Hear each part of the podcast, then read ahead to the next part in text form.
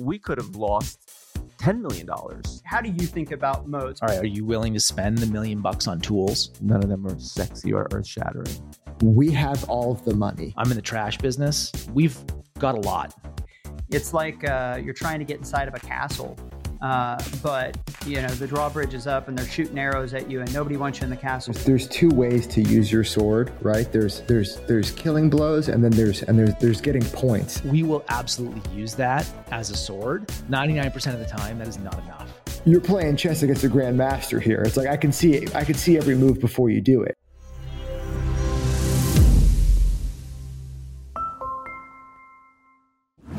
Hey, everyone. Welcome to episode 18 of the Operators podcast. This is Mike with Simple Modern. We've also got Sean with Ridge and Matt with Peeler Case and Lomi. We're all here. And there will be a drop in from our fourth, Jason with HexClad, here in a few minutes. Today, we are going to be talking about a topic that's a pretty critical one, which is how do you build competitive advantages in your business? And I'd like to start with my favorite quote on this subject, the term that we use for a competitive advantage that's sustainable is a lot of times we use the word moat. And I think that actually originates with this quote from our friend Warren Buffett. Here's what he says. He says, "We think of every business that they look at to invest in as an economic castle, and castles are subject to marauders. And in capitalism, with any castle, you have to expect that millions of people out there are thinking about ways to take your castle away. Then the question is, what kind of moat do you have around that castle that protects it?" So basically what we're talking about today is how do you build something that you can defend? Because anytime, and we've all seen this, we've all seen businesses that kind of have a short amount of success. And then, then the clones come in, then the market share gets eroded, then the pricing power goes away, and they're kind of a one-hit wonder or a blip on the radar. Obviously, we want to build businesses that have real enterprise value and last. So I guess to start off, guys, how do you think about moats? Matt, let's start with you. How do you think about moats and competitive advantages? I mean, first, I think about them a lot, particularly with Lomi. It's a moat building exercise, like when you're trying to create a completely new category. I actually wrote about one of the first emails I ever sent out to my little newsletter was on competitive advantage, because I think in consumer, I don't know what you guys think, but I think in consumer, competitive advantage is really hard to do. There's not very many moats that are easy for consumer businesses. Like most consumer products companies, we don't have access to network effects. We just don't. So the easy one for most consumer companies is get to scale, some kind of scale economies, whether that's an impact on cost or maybe on your ability to explore. I know, Sean, you've done this really well with Ridge. As you guys have gotten bigger, you're your category expansion, your ability to go out and explore, that is a competitive advantage, right? A smaller competitor will not have the scale to do that. They don't have cash. They don't have the customer knowledge. They don't have the inherent knowledge, all that stuff. So for us, the way I look at this whole thing is what makes sense, strategically makes sense for the business. So for Lomi, we spend a lot of time on IP, lots of IP. So patents, R&D, all that stuff. We spend time on policy. So I know we've talked about it, but I'm in the trash business. Waste management is kind of our enemy. That's who we're going against. Waste management is a $2 trillion a year global industry. Lots and lots of legislation. So we really pay attention to legislation, city, county, state, federal. We do that both in Canada and the US. And then I also for us, I don't know if this applies for you guys. I'd love to hear your opinion, but we have contract modes. So when we designed and built Lomi, right? Just standing up that supply chain, it's not an easy thing to go replicate. So you can't call our manufacturer and have them make you a Lomi knockoff. They are completely locked up. So in order to make a Lomi knockoff, exclusivity. Can you elaborate on that, Matt? How did you lock them up? Can other manufacturers replicate what they've done with Lomi? Yeah, and they are now. It's a much higher bar, right? So to make a Lomi, you now need to go buy one, bring it to another manufacturer, say reverse engineer this. okay, great. That manufacturer's going to turn around and say like, all right, are you willing to spend the $1 million on tools to make this thing? And like most, you know, people on Amazon aren't going to spend that kind of cash to make a white label, like to make an Amazon product. Right. So like the only real competitors I get are real companies who are willing to like, that have the capital to invest in like manufacturing lines and tools and, you know, so like locking up the manufacturer with, for us, like that was one of the first things we did. And we did that. That's partly, there was like relationship, long time relationship with this manufacturer. And partly it was like, we were going to them with like tens of millions of dollars in business and saying, you can have it, but you cannot, like literally, like you were going to sign your kids away, you cannot ever make another one of these for anybody else. Yeah. Right. And that was a good one. Cause that, like, if you look at it now, I have one meaningful competitor in this space. And there's others trying, but they are not making very good things. So like, tell us about the IP, Matt, like how restrictive is the IP that you've been able to create? How defensible, what have you learned there? I'm a big fan of IP. Like I love what Sean does at Ridge and I can't wait to hear from Sean today. I'm a big fan of IP with the caveat that I think a lot of people blow their brains out on IP that they're never going to use, right? So like the number one rule of IP is it's a sword, it's not a shield.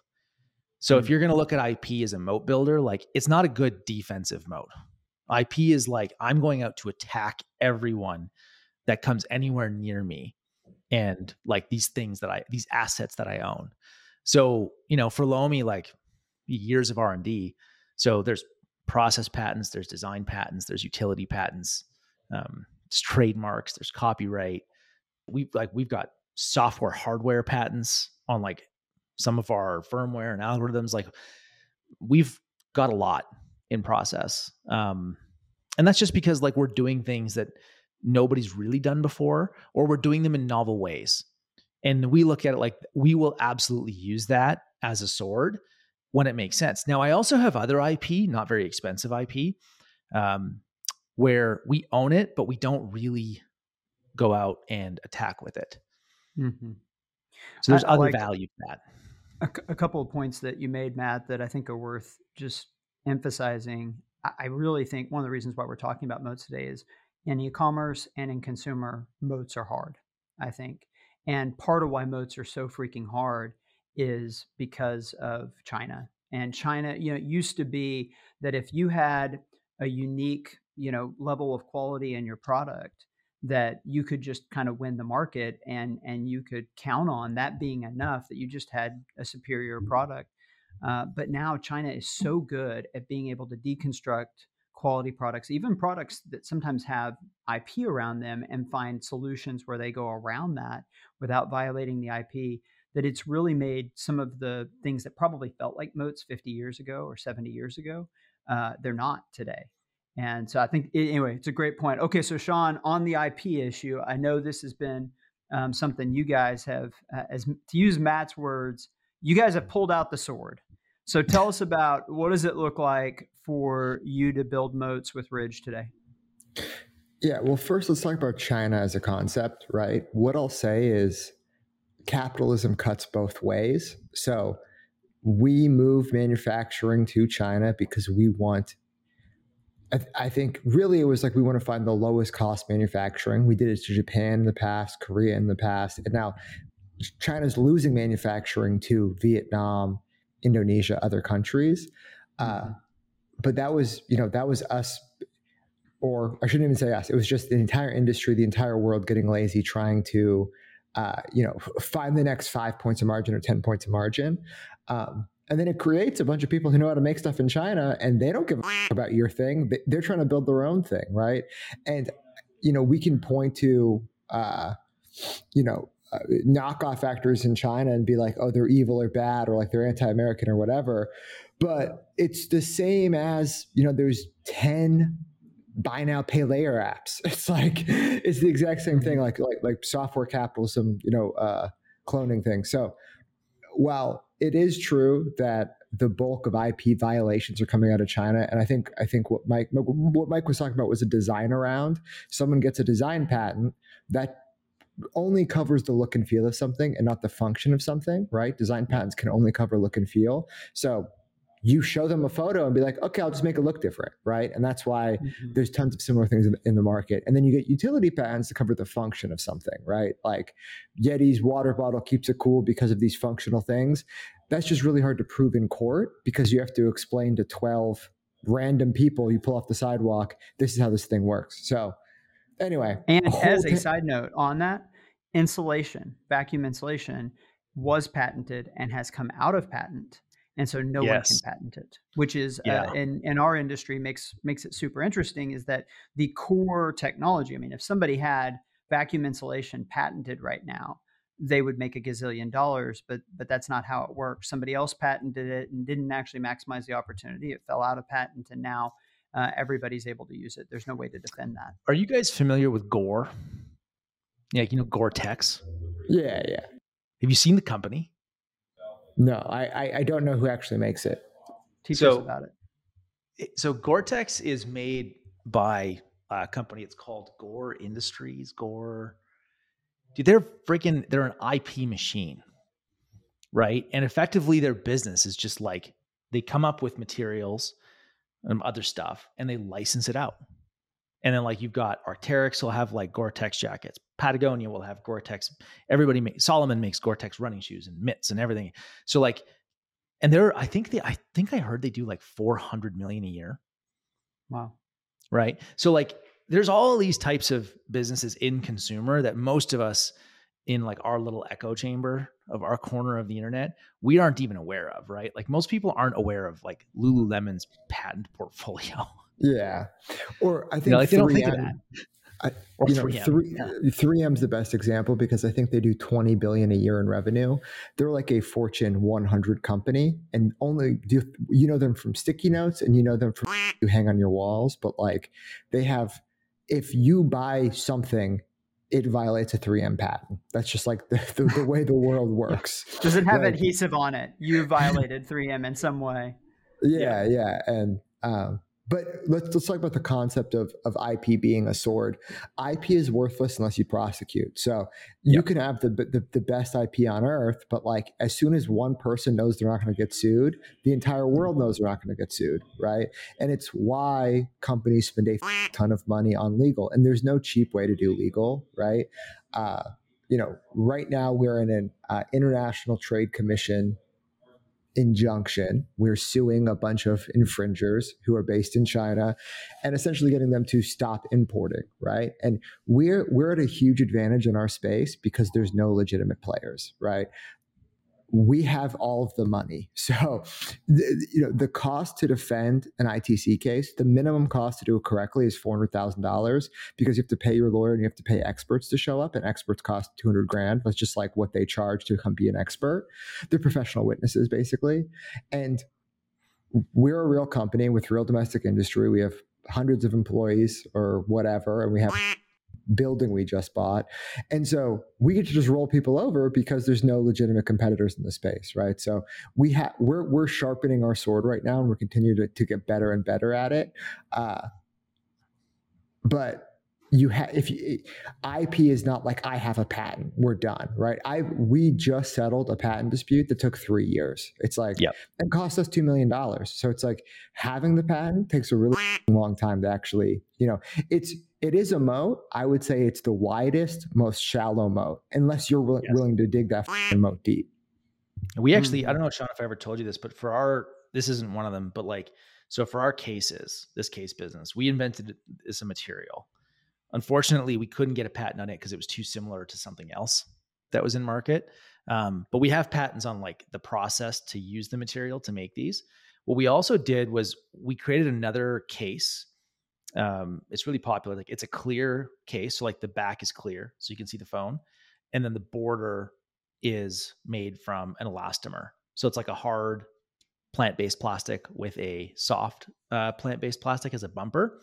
So that combination of those two materials, we locked the shit out of that thing up. Like that thing is just like, so what happened is like we launched the world's first compostable phone case. Then we came out with like this clear case, and the industry sells a lot of these things. And a whole bunch of people tried to like knock it off, and we went after them, and like every single one of them backed down, because every single one of them was like, we don't want to fight this battle. Like this is just gonna, it's a waste of money for everyone. So like that's the best case scenario when you use it as a sword, is that they just back down. 90% right? of the time they're going to fold. Just the potential cost, it's just not worth it. Yeah, especially like good, like real companies. Like we were going after like $100 million plus companies, and they all, like all of them were like, nobody wins in these. We're out. Yep. We're good. Yeah, and especially, you know, there's two ways to use your sword, right? There's killing blows, and then there's getting points in fencing, right? And getting points in fencing is using your IP as a source of income. That's what 3M does, right? Like, you know, 3M doesn't stop Ford from making cars. What they do is like, okay, give us $1 for every car you make. Like that's a real agreement they have, right? Yep. And that's IP as a source of revenue. That's what we do, you know, that. And like the killing blow is if you go to Apple and you say, you violate our thing, you have to stop. Like, we're not going to stop until you stop selling, or you have to give us lost profits because we could be selling it. And those are the things that take 10 years, 20 years. Yep. It's way easier to just on the table be like, look, we believe you. We're not going to go to battle. And, you know, for Ridge, we're only trying to do killing blows. It's a lot more difficult. Like, I don't want a $5 royalty for every knockoff sold. I just don't want you. I want you off the market. Right. And that's why it's a taller task. But to ground you're going after knockoffs. Like that's a whole other, that's a category of like, that's, you know, like the point of moats, right? Is we all have competition, and the entire point of competitive advantage and competition is like, it's a way to, it's either defense or offense relative to your competition, like right loosely. So like what you're talking about, Sean, is the thing that Mike started with, which is like, it's so easy for knockoff products to come in, because that's what we made. Like China's the world's greatest 3D printing machine. So like, that's just what they are. So like what you're talking about is knockoffs. Then there is IP as a, what you just hit on, which is like, this is actually a business model. Right. And you don't see that as often, right? Like WL Gore and Associates, I think is the actual name of the company. Like that's one example. Like we do this with Pela, like our materials, we licensed it to, Kalo for their little silicone rings, right? Like they make compostable workout rings. Like, and we're doing this with a bunch of other like weird stuff, like medical applications. Like there's so many things that like we take our material and like we'll license it to these agreements. So like, but that's a long term, like it takes so long to build those businesses. They're not pure consumer, but it's born out of our consumer business. We are big fans of Sendlane here at the Operators Podcast. And we want to let you know about an event they have coming up, their roundtable event in San Diego. We are going to be filming a live Operators Pod on September 18th. So we hope that you can join us there. We would love for you to come and be a part of the roundtable and the whole event. See us film a live pod and also learn more about Sendlane, which is a great option to help you with all of your email and SMS delivery needs. If you are a part of our Slack group, and many of the people who are listening to the pod know this, that we have a Slack group for people that are running businesses. And the first 10 people that directly message Jimmy will be getting free tickets to the Commerce Roundtable. So you heard that right. If you go into the Slack channel and you message Jimmy Kim directly, then if you're one of the first 10 people, you'll get a free ticket to the Commerce Roundtable. We'd love to see you there. Yeah. Well, we've touched on this before. Sean, you've made this point. It's easier than ever before to stand up a business. You can stand up a business in 30 minutes almost, you know, like because of Shopify and the ease of the tools, but it's harder than maybe ever before to build a defensible business. For the same reasons, like somebody's made this observation, I think it's a good one. The faster a business can grow, the faster it can be collapsed, you know, or the less defensible it is a lot of times. And so we can kind of worship growth, but a lot of times if you can scale something exponentially, then it can come, that can come down in a hurry. And typically businesses with really strong moats, They take longer to build. As you're saying, it takes a lot of freaking digging and it takes a lot of money to build it. But then as that thing gets ramped up, it's really hard for competitors to disrupt it. I'll share just one from Simple Modern. For us, the most obvious and easiest one is licensing. So we have licensing agreements with pretty much everybody at this point.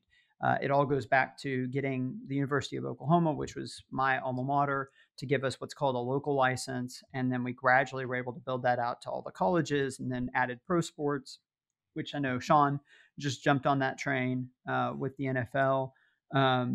And we added Disney and all this other stuff. And licensing has been tremendous for us.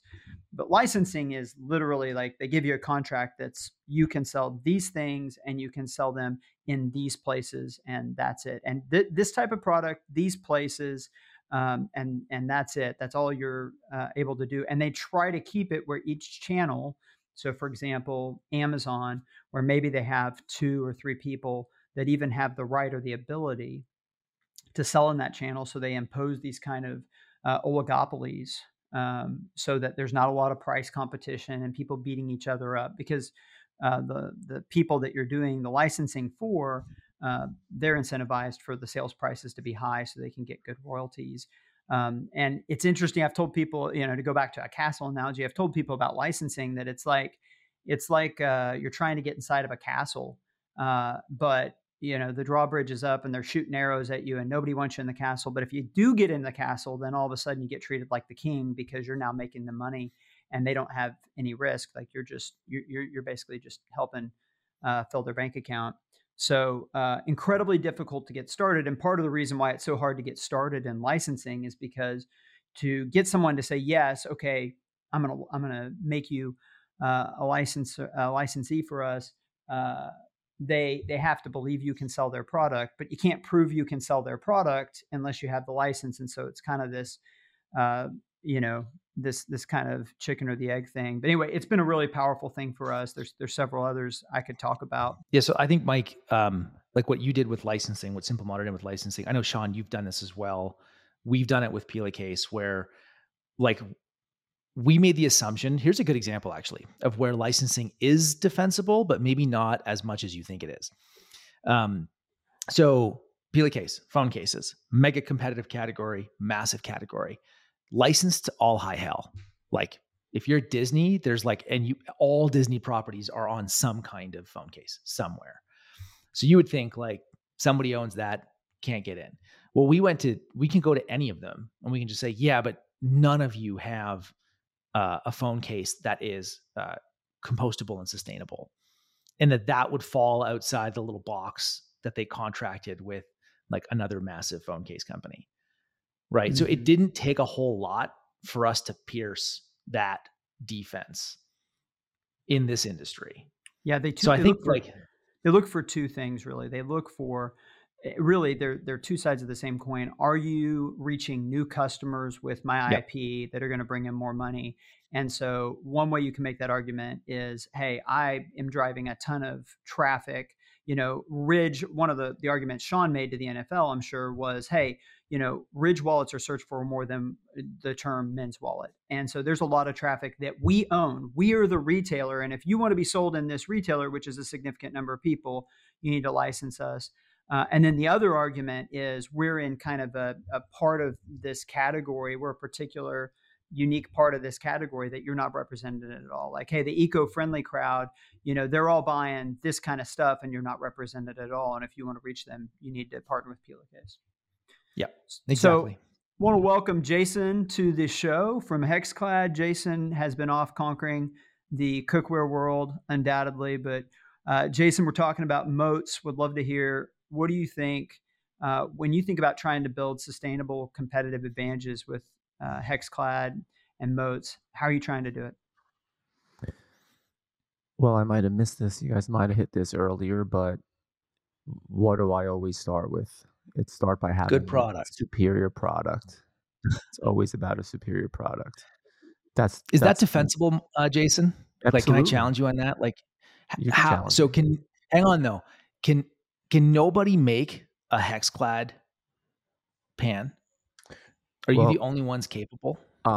Well, the second part of that mode is that we have patented technology. We have many patents. That's it. Of course. However, there's also the manufacturing process is quite complicated.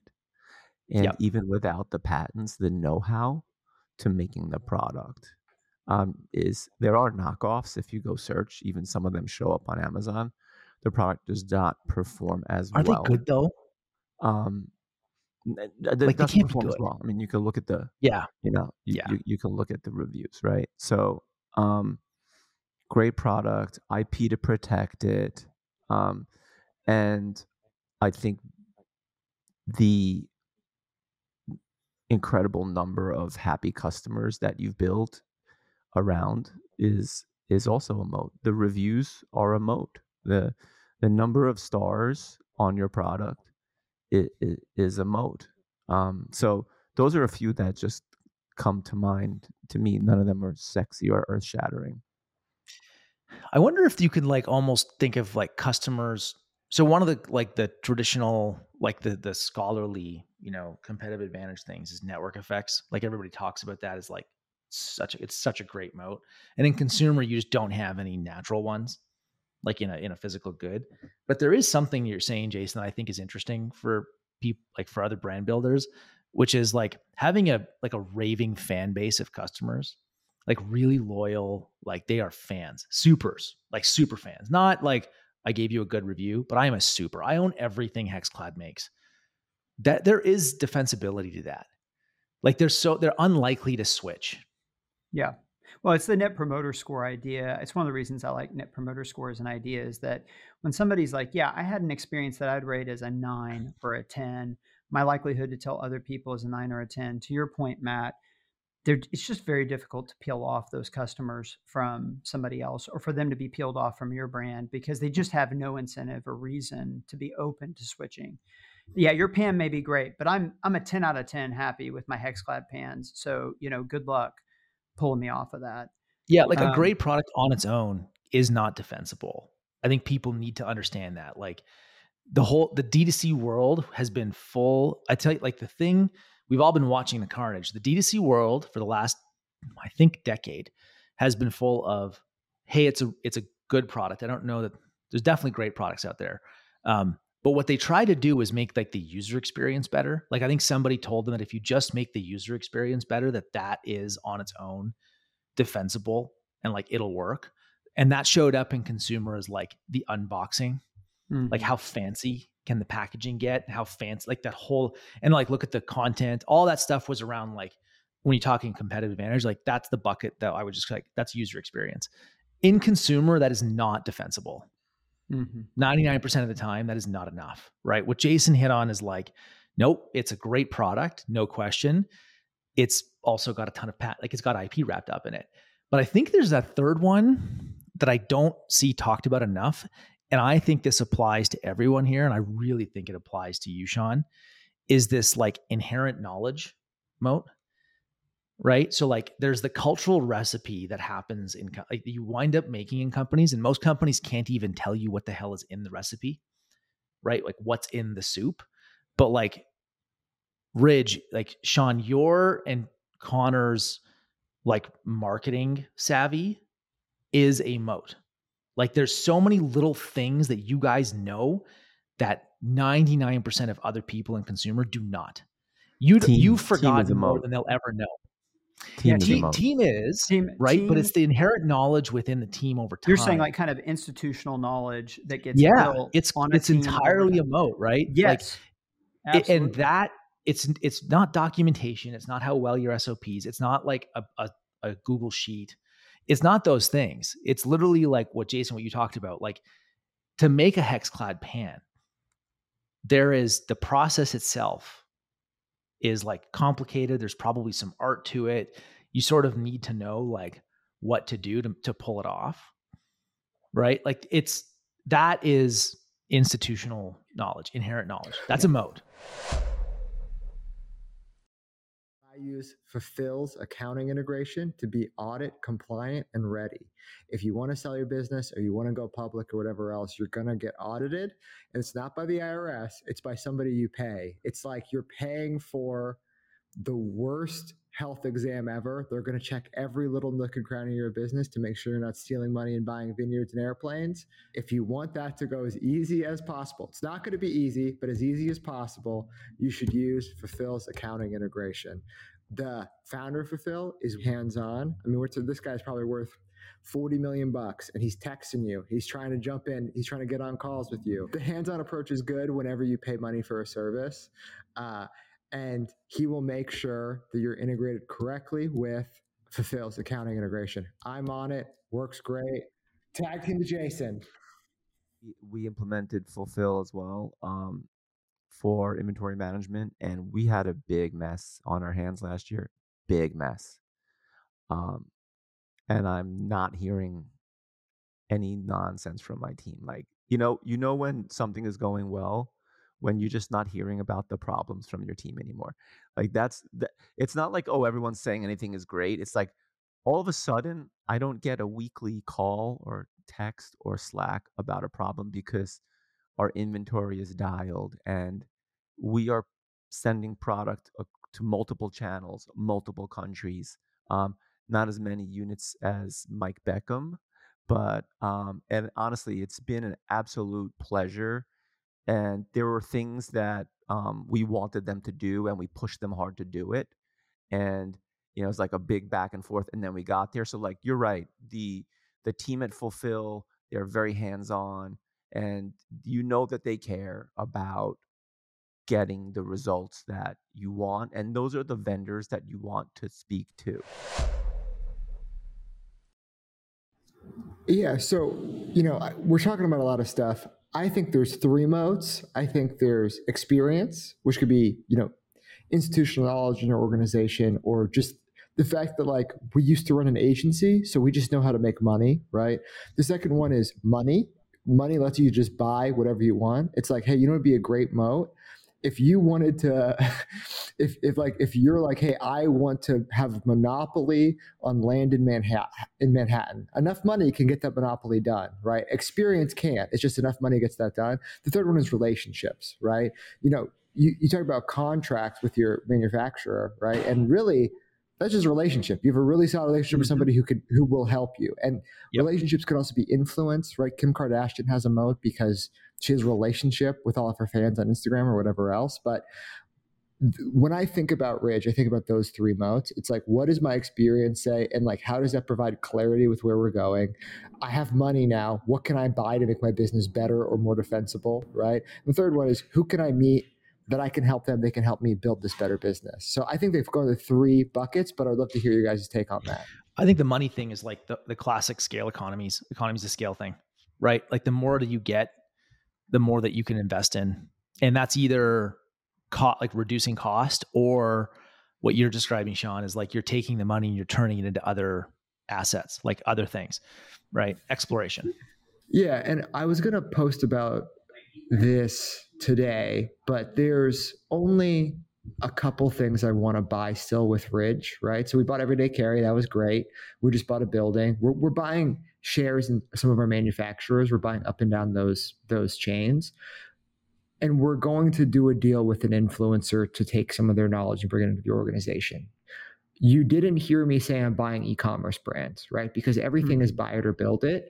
And I'm amazing at building e-commerce brands. I don't need any help. I don't need to acquire any e-commerce brands. I need to buy things that I don't have the experience in. I don't have that internal knowledge on, right? I had no fucking idea how to make a blog or a community or anything like that. I had to buy everydaycarry.com, right? Well, I didn't... Oh, go ahead, John. No, go ahead. Keep going. You're on a good one. I was just going to say, I didn't buy the watch company that came to us, or the sunglass company that came to us, or X, Y, or Z, because that doesn't excite me. I can look at their business and know that I'm better at doing it than they are, right? And no offense to them, that they've built a great business, but it's like you're playing chess against a grandmaster here. It's like I could see every move before you do it, right? But I've never played volleyball before. So you could be the world's worst volleyball player, but I don't know how to fucking play. So you have knowledge, internal knowledge that I don't have, right? And I can use my second money to acquire that knowledge internally. Bernard and Everyday Carry has been like the perfect example of that internally. I once heard somebody, I can't tell you where it was, guys. I would love to give this person credit. Someone described Apple's true competitive advantage was just free cash flow. Yeah. So, and just like, and not in like everything they do, but I was like, man, I really wish I knew. They were talking about like, why did the iPhone win against Android? And some people could say like, well, it hasn't won. It's just like how you count, right? But this person's argument was that the reason that the iPhone is so damn successful and that they're able to do everything and that Android, all the Android competition can't, is that on a per unit basis, Apple generates so much frickin' free cash flow from selling iPhones that the other companies don't have the resources to pour into competing with Apple. They gobble, and it's actually like, actually, here's the point. They gobble up the category's free cash flow. So right? here's one thing that's really interesting, just as an example of that, Matt, because I think we're riffing on this idea of money can be used as a moat, but for sure, if you do it right. And here's one small example of exactly what you're saying. How do you think Apple gets their iPhones from China to the US? They don't put them on ships. They put them on planes. Mm-hmm. And air shipment is way more expensive than sea shipment. But when you've got the kind of margin per unit that Apple has on their phones, you airship those puppies. Let's just talk about what are the ramifications of that. How much does that pull out of sitting in inventory? Because you can be that much quicker and much more just in time. How much more up to date does that make your release when you release it from, you know what I mean? Like there's all of these ways where that makes their business better because of a simple thing like they don't care about spending $5 or $7 a unit to airship it. It doesn't matter. It's actually, it even forces their whole supply chain. So in the mobile accessory world, if you want to be in market at the same time as Apple dropping their phone, so like if you're one of those big players, you also have to airship all of your stuff because that's the speed that Apple's going at. We like one of the reasons that we built domestic manufacturing for Pela Case was so that when the iPhone launches, there is this like 3-week window where they sell a god awful amount of them, right? And I wanted to capture our piece of that. Mm-hmm. That was why. Matt, you know, you said the whole mobile accessory market has to airship them. Well, unless they do it locally, right? Which is like exactly. The hack you saw. You're saving $5 a shipment around release windows. You have that much more margin. You can be that much more competitive. Well, we can also we can react to the it's a bunch of stuff, right? It's like react to the trends. And the thing that nobody knows when Apple releases a phone is which one of those three phones is going to be the thing they sell the most of. Mm-hmm. So if you're a traditional company buying inventory in the phone case world, you're literally guessing. I think it's going to be the middle one this year, right? Well, one year it was the little one that freaking took off. Yeah. Other example of this, and then I want to introduce another topic that's closely related with Sean talking about manufacturing. Like when you have a bunch of cash, you don't have to buy as tight and you don't have to be as right. So to your point, Matt, you can have 3 different sizes and say, I don't know which one's going to win, but I don't have to bet. I don't have to cut this thing really tight. I can buy big on all 3 sizes. I'll have enough of the winner. Yeah, I'm going to have some extra of the other 2 sizes, but that's okay. It doesn't kill me to have that extra capital invested there. And there have been countless times I've seen in our business, if we can carry more inventory, we can capture more demand. It's just that simple. It's not always the most efficient demand capture, but it's certainly possible. But I want to transition us to something Sean was saying, because I think especially in e-commerce land, like this is important. 2020, 2021, everybody's like, it's all digital. That's all that matters. It's all SaaS. Like who cares about the physical world? It's so stupid. And you know what we all learned in 21 and 22 is that the moats all exist in the physical world. You still have to move things, like the pan still has to get from China to the US, and it's got to go in a warehouse somewhere, and somebody's got to take it to their door. And people that have invested heavily in infrastructure related things, have used capital towards buying physical assets, have been really rewarded in the last 2 or 3 years, to your point, Sean, whether that's manufacturing or land or, you know, whatever else. Yeah. Oh, I just want to take it. I want to go back to the Apple point for 1 second, guys. Okay. Apple has so much money And they don't get enough credit for this. I used to hate Apple. I thought they made the world's worst computers. And it's because they made shells for Intel chips, right? That's what they did for 20 years. And they were just very expensive shells for Intel chips. So you got a really expensive, shitty computer. That changed like 4 years ago. They're like, yeah, we have the M1 now, right? And they built an entire chip supply chain with Taiwanese manufacturing, Chinese manufacturing, and U.S. manufacturing. And now the M2 is the greatest computer chip of all time, like destroys Intel, destroys anything coming out of China. And they did that for fun. Like, I mean, obviously they're super strategic, and they're thinking about a post-Taiwanese world, right? Where like the U.S. doesn't think Taiwan's important anymore, and that chip manufacturing goes down. But they have hundreds of billions of dollars to do something like that. And like, I still don't think they get enough credit for that. I think Apple's a $10 trillion company. I agree. I mean, everyone talks about how great Apple is. I just want to double click that, like, yeah, money as a moat. They got more money than God, man. You got to have so much money to pay the ante on making making chips, for example. You just got to have crazy amounts of stuff on your balance sheet to even think about that. Well, it's actually an interesting point that I think both of you are making. Not even the point, but like, it's an interesting place to go. And I'd be curious to get all of you guys, all of your opinions on this.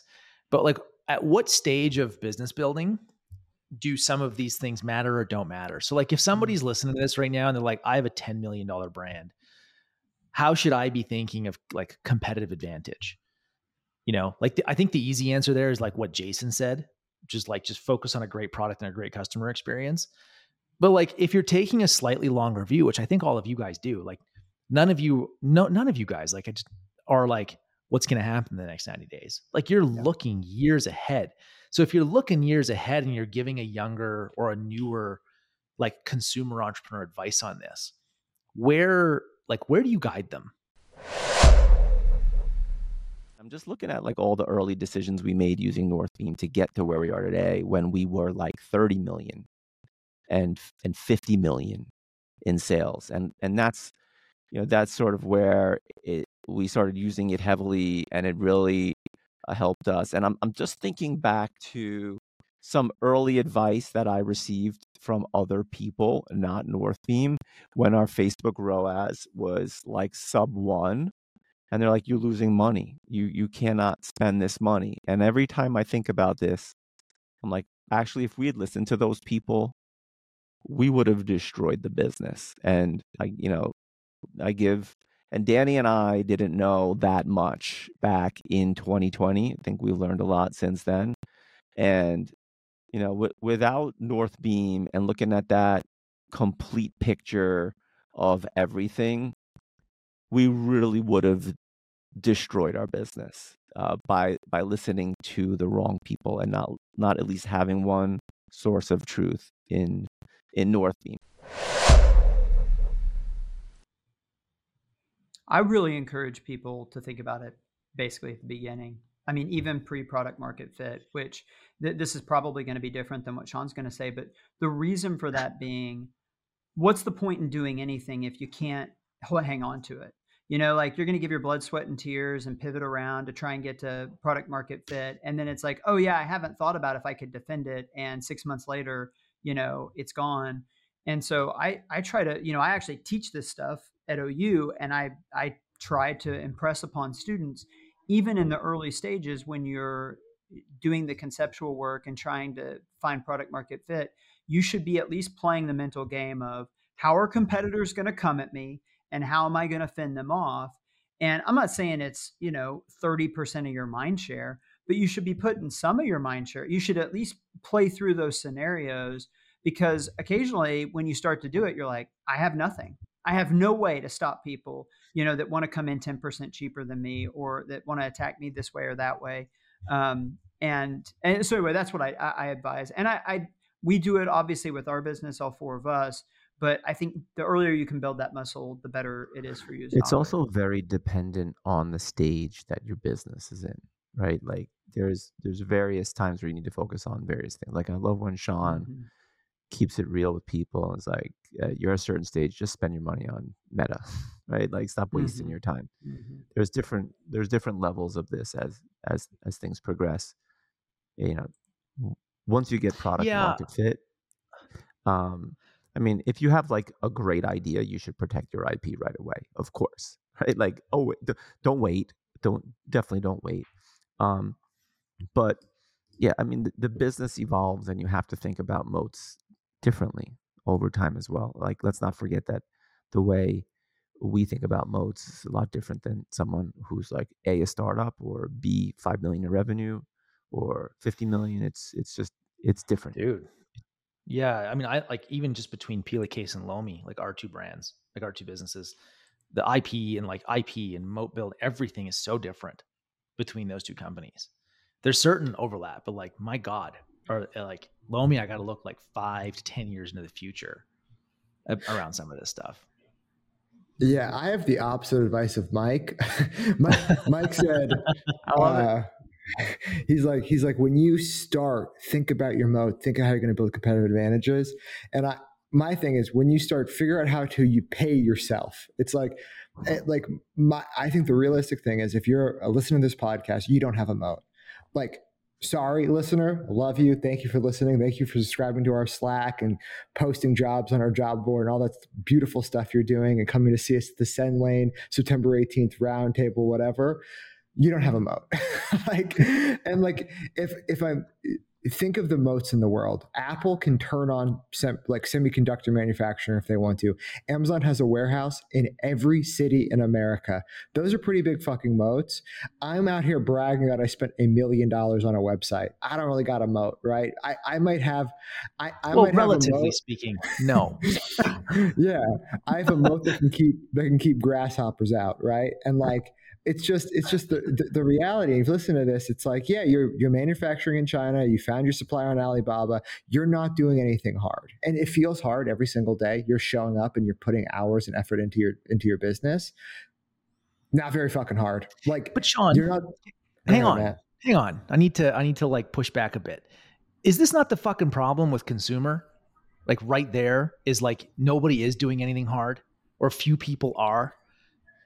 Yeah, dude, I'm 100%. I go the other way. It's hard, really and freaking Jason's hard. Point, protect it's it. Really hard. That's the whole point. It's freaking hard because it's so hard to protect. Like, I'm going to go the other way, Sean, and be like, at what everybody's doing, if you don't have a moat, your life is exponentially harder. You're constantly being attacked. You can't sleep at night without somebody coming at your castle. It's like that. This is one of the reasons why I think it's important to at least conceptually prepare yourself for the fact that, hey, you hit a home run, you're successful, great. Now everyone's coming for you. Be ready for that. And I think, Matt, to your point, it's like, I think consumer is, the ease is what makes it hard is the point that I would make, right? Yes, it's easy to find 5 people in China that'll make your stuff, but that's what makes it hard to keep selling it 18 months or 36 months in the future, because everybody else knows that. Yeah, I think, Sean, I agree, Sean. I think that what you're saying is like, just learn how to do the thing first. I do agree with Mike, though, that I think like very quickly, and Jason, like very quickly, like I came up with something new and novel. You should think about how you're going to protect that. Right. I just want to take a historical example. Okay. So I don't believe Switzerland's ever been successfully invaded by an outside force. Right. And that's because it's very hard to invade Switzerland. They are in the mountains, right? And do you guys know about the Comanches? They're a Native American tribe that was on the plains of Texas. They got their asses kicked by every other tribe surrounding them over and over again because the plains of Texas are hot, flat, and dry. There wasn't a good place to build a moat, right? So I'm oversimplifying the history of the Comanches. They ended up being total badasses because they got horses and they were super good at riding them. But horses coming into the new world, they just got destroyed. And we're talking about moats. We're talking about the allegory of defense here. And the reason why in consumer it's so hard to defend is because you're the Comanches on the plains. There's marauders left and right, dude. Mm-hmm. Like Mike has built a little bit of a sand castle and some dunes, right? Mm-hmm. And it's, you know, Amazon and Apple have built the monopolies of Switzerland. Super fucking hard to invade. And that's just like, you know, I agree. You should look for moats, right? And I spend money trying to develop moats and build moats. And the best thing we have for moats is brand, right? There's a reason why, you know, I think premium products win more in D2C. But just in the relative scheme of things, the reason there's so many people attacking us is because it's easy to get into. It's very hard to be successful. Yeah, like brand and time are great modes. Yeah. I think I'm understanding your point more, Sean, because I think what you're saying is you make money by being great at doing something, even if it's hard, even if there is a lot of competition. And it's easier to build the skills of being good at doing something and knowing how to make money than it is to build a defensible moat. Because when you have a defensible moat, you can make money even if you're not as good at doing something, because you have these natural kind of built-in advantages. And I think if that's what you're saying, I think it's a good point. And it's right. We don't want perfect to be the enemy of the good. I would never want anybody to hear me say that. Like, hey, if you can't figure out how to make an Amazon level moat, then you should never launch your product. It's like, good luck. Nobody will ever launch anything, right? But well, not in consumer. Not in consumer. Yeah, consumer. When you were talking about that, Sean, I was like, consumer is like Asia and risk. Like anytime you play risk, if you start going after Asia, you are going to lose. It's just, it's written. Well, hang on. Let me ask you this then. I want all three of you guys to ring in. Start with you, Jason. Is there a consumer brand, or maybe not even a brand, a company in consumer, a big one, probably an old one, that you guys could point to say like, done a pretty good job, like super defensible. Lots of people have taken a run at them. Nobody's really taken them down. Like, who comes to mind when you think like, shit, they'd like their competitive advantage? They've stacked up a bunch of things. You can't point to one thing, but like, who is it? I got mine. But Jason, I know, come on. I got a funny feeling. All right. I'm going to have one in a second. I'm trying to decide which one I want to use. So Sean, do yours first. Oh, he has too many good thoughts. That's what's going on with Jason. That's the issue. It's full of all the good stuff. I might surprise you when I say Patagonia. If you're talking about single brands, I mean, yep. I think there's a couple other really great ones I'm leaving there for you guys to take, but Patagonia has just stayed true to who their customer is the entire time. They've built an amazing business that does $1 billion+ in revenue, and they don't give a fuck what Lululemon or Viore or even REI asks of them. They're like, we're doing exactly what we want to do. I think they're the unsinkable ship. They're the American version of the LVMHs. They're a 100+ year legacy brand being built. So that's my guess. I did not notice this when I was thinking up this answer, but to me it's Nike. And the transformational thing with Nike was that they got certain key athletes, one in particular, locked in on an exclusive deal. And that's another example of a moat. They were the brand that got Michael Jordan to be exclusively with them, and it fundamentally altered the level of moat and the business that they would turn into. They were okay as a running shoe company up until that point, but it's this massive inflection point, and it was because they got exclusive. They were the exclusive footwear provider of the most recognized athlete in the world. Jason. Well, I was going to say Gucci, but that might be too easy. I mean, it might be too easy, but they've stood the test of time, right? They've been around for a very long time. You can lump a lot of those luxury guys like Louis Vuitton, but I mean, Gucci's been around forever. The G's, what they do, their products are excellent. I mean, but they're like not that different than YSL and all of them. They managed to maintain relevancy, and I think it has to do with a lot of it. They've built a brand over time, and they have culture, man. Excellent. They've stayed people. So I was about to say excellent people because their design is like classic yet on the edge.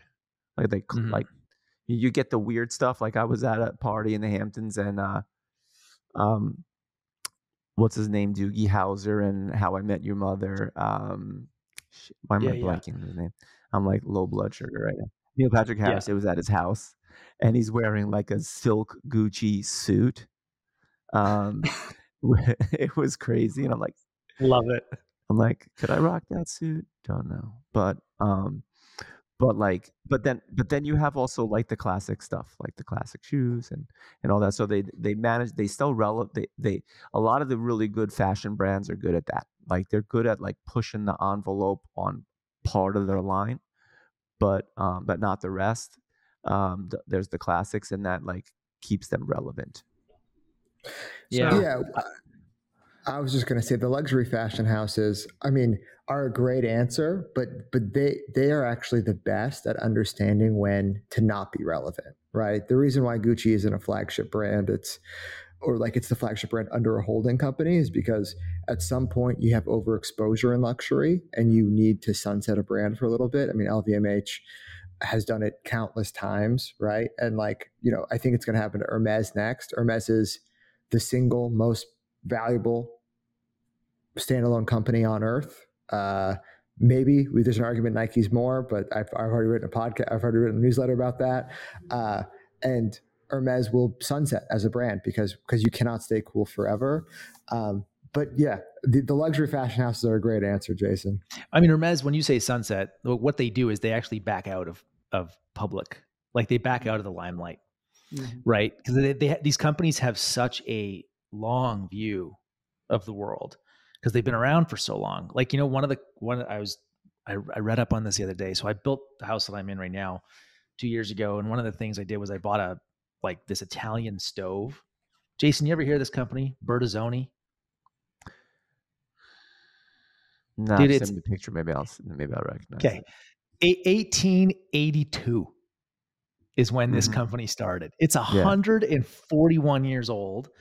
They do hundreds, 500, 700 million. There's some big ass number. Yeah, that's good marketing on their part, by the way. I would fact check that.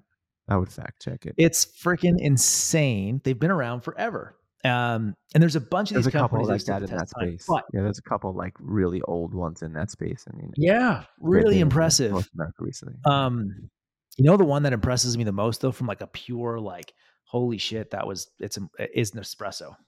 Mm. That is a beast of a business. Yeah, came out with a device, had a razor blade, but then had their business model was on its own innovative, right? From day one, I think it's you can buy the machine anywhere, but you can only buy the pods from them. Yeah. And it's all subscription and they do 4 or 5 billion a year in straight up subscription revenue. And the machines are just you can buy that shit in a Target. And they make a Breville one, and they took the Nespresso thing, they licensed it out, did partnerships with all the other appliance guys to make their version of an Nespresso machine, but they kept the pod business. That is a freaking stroke of genius. They have an end cap in Target that I think they pay $1 million or $2 million every fourth quarter just for that end cap. It's just we're gonna buy that real estate. We've got the money to do it. We're gonna own it. Yeah. You know what? But I do want to talk about something that happened yesterday, which is relevant, right? So our number one supplier sends an email yesterday morning to say that why are we sending? We sent you instructions for the new bank account already. Why are you sending to our old bank account? Okay. No. Jason. So no. We caught this. Come I've got on. Surrender Cobra on tap. I'm from Staten Island. You think they're gonna get over on me? Come on. So I immediately said to my team, call her, our person, and then the people, and I copied the person, and they replied saying, oh, such and such, it's not timing in Korea because they're in Korea actually, and so they tried to get us to call the different, they were going to call us, and anyway, it was really good though. I mean, it was really good. It was really convincing. So. People have been getting beat by this stuff. I mean, it's crazy. We have a lot of other kinds of scams from quote unquote customers. We had one recently, people are buying big sets and using a different card. And it's the amount of fraud that's out there is incredible. And everyone, so the panzerism is today is to everyone needs to be absolutely paranoid about fraud right now. And on every level, and even when it drives me crazy when the bank calls me when I'm trying to send wires and did you do this? Did you call the provider, and did you check the account and all? But I mean, we could have easily sent millions of dollars yesterday, millions. So everybody needs to be incredibly vigilant. We are buying probably between $12 and $15 million in product a month right now as we stock up for Q4. And I mean, we could have lost $10 million. Like it was pretty, it was literally, the email was from the supplier who we've been talking to for 5 years. Like, this is our number one person. And it's not like it was somebody new to change. It's like, and there's weird stuff going on in overseas now and anyway. And so it's like, it actually made sense to me that you wanted to change the bank account. I'm like, no, put this down. Like, don't do it. But we could have, we were like one wrong decision away from multiple millions of dollars being gone. We've all had that. It's like a near-death experience. Like we're in that world now, guys. We're like AI. Yeah. Like, it's coming. Not even voicemail. Just wait until you can have a real conversation, and you know, Jason's controller is having a conversation with Jason, but it's not Jason. You know, right? That's what's coming. Oh, Sean, in office, dude. Your remote versus in office thing. It's all gonna die in this world, because like Jason's gonna win, because he's like, I got 6 people that's sitting next to me, and they can't fake that shit. No, dude, just everything requires 5 Slack approvals until they can hack into my Slack. Well, great thoughts, guys. I think that for sure one of the things that we've come up with today is that there's a lot of different types of moats, and they're really freaking hard to build. But number one, be a great operator, and then number two, use that excellence to figure out how to protect what you've created and be deliberate about it. We are signing off. Thanks everybody for joining with us. If you haven't, pound the subscribe button and join us every week.